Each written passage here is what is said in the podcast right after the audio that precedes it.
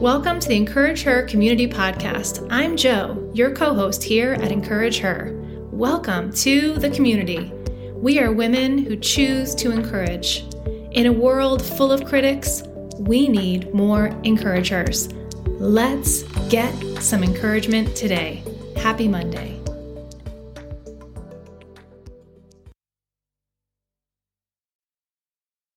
Good morning, encouragers. Welcome back to the Encourage Her Community Podcast. Today's an exciting day because we begin a new series. I love a fresh start and a new series, just shifting our focus to something new. So join me as we enter a new series for 10 weeks called Questions from the Bible. I love that our God allows questions. I remember um, growing up in a Roman Catholic faith and being at CCD, which was sort of like a Tuesday night Sunday school, if you will. And I had questions. I was a teenager and they weren't always welcome. My parents absolutely welcomed questioning, but the teachers at the Sunday school or the CCD, they really just kind of frowned upon my questioning. And it always sat with me funny. And I've loved how, as I've gotten to know God more, and I've read the Bible more, I've learned that questioning is absolutely welcome. Um, it's encouraged even to process and think and question and wrestle and you know we keep we want to keep coming back to him with our questions but um, and we want to seek the truth with our answers but questions are allowed and questions are good right they help us to understand they help us to kind of break something down and really um, absorb it you know? So i'm just excited to get into this series and really look from genesis to revelation at the questions in the bible that were used by either god or jesus. So we're going to start off with god and we're going to go through five different questions that god asked. And then we're going to switch it to jesus and we will go through five questions that jesus asked. So today we're going to start off at the very beginning we're going to start off with a God question, and it's going to come up come from literal beginning, meaning Genesis. So I am in Genesis 3. And up until this point in scripture, we know that in Genesis 1 and 2 God created the world and everything in it. And then he made man and said it wasn't good for man to be alone, and he made man a helper, who was Eve. Then second chapter, uh, you know, God has explained to Adam and Eve that they are allowed to have anything that they want in this beautiful, abundant garden, except for the one tree, which is the tree of good and evil. And along comes the serpent, as we know the story goes, and he tempts Adam and Eve and has them question God, or rather, Satan is questioning God, and has them rethink and fall into sin and disobey God. So I'm going to start off, we're in Genesis 3. And at this point, the serpent has already said, like, did God actually say that you can't eat from that tree? And the woman says, well, we may, meaning Eve, we may eat from the fruit of the trees in the garden, but God said that we shouldn't eat from that tree in the middle of the garden because if we touch it, we will die.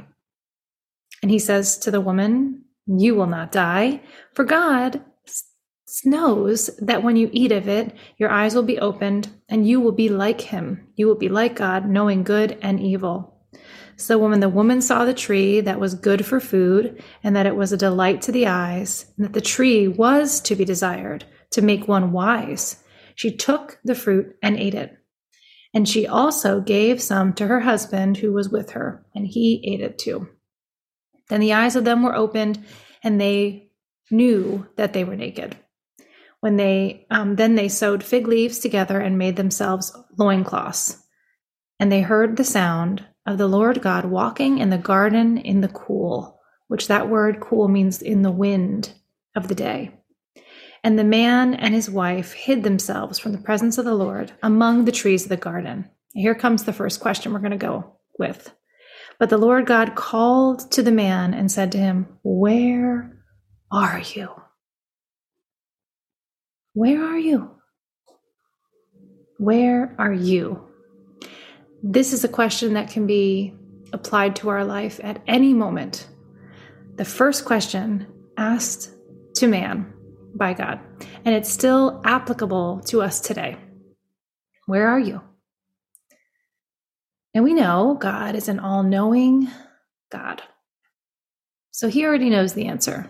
When God and Jesus use questions to their people, they're often trying to make a point, teach them, put an emphasis on something, or allow the person to answer and process. So, where are you? is what he says to them. We know he knows exactly where they are. They thought they were hidden. We are never hidden from God. He sees us, He knows us, He knows the inner workings of our hearts and our desires, our passions, and our minds. He's the all present, ever present, omnipresent God. So when we think of this question, where are you? We can apply it to our lives. Where are we in relationship to God? Are we feeling close? Are we feeling distant? Are we wrestling with God? Are we in a season of doubt? A season of separation? Are you in a season of closeness? You're learning so much about Him and you're just loving it. You're feeling so tight.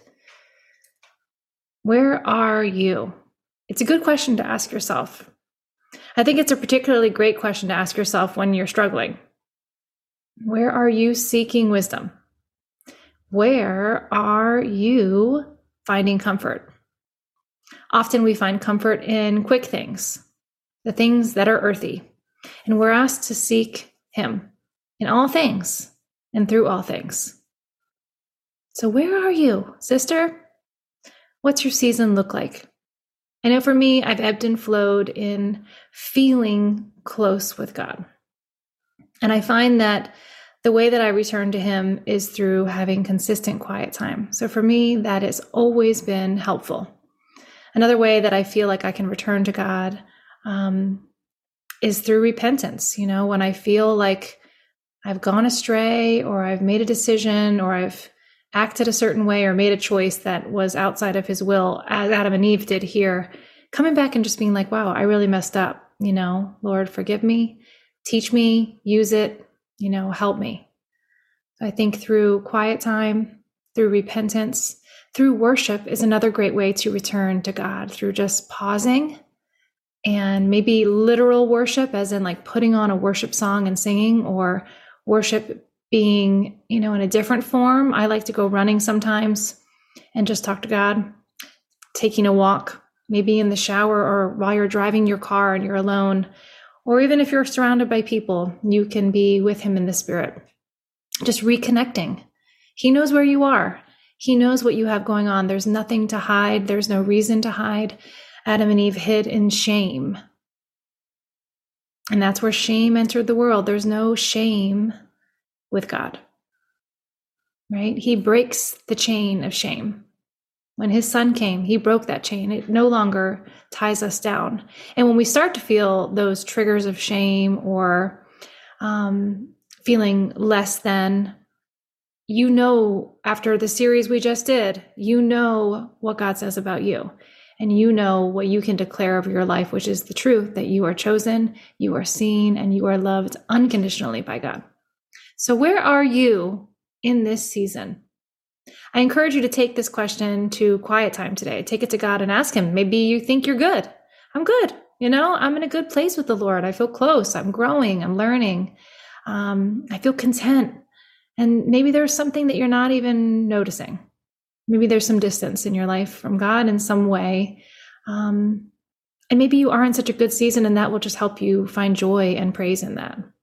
And you can be in awe and wonder about the things that have happened to lead you to this season and maybe even share it with someone else. So, where are you?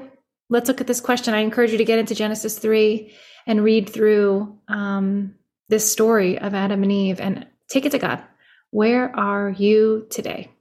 Let's return to Him. He sees us, He knows us, He loves us. Have a great day. Make sure you get out into the world today and be a woman who encourages another woman. Love to you all. See you next week with another question. Ladies, I am so honored that you chose to spend some time with me this morning. I hope and pray that the Word of God encouraged you and that you feel inspired to now get out into the world and be a woman who chooses to encourage. Remember, Encourage Her is a God given, purpose driven ministry. This podcast is for the taking, it's free for the sharing. Please share it with her. Also, remember to subscribe, like, and follow us on Instagram at Encourage Her Wellness for your daily, quick encouragements throughout the week. From now till then, stay encouraged and choose to encourage her. I'll see you next Monday. Love to you all.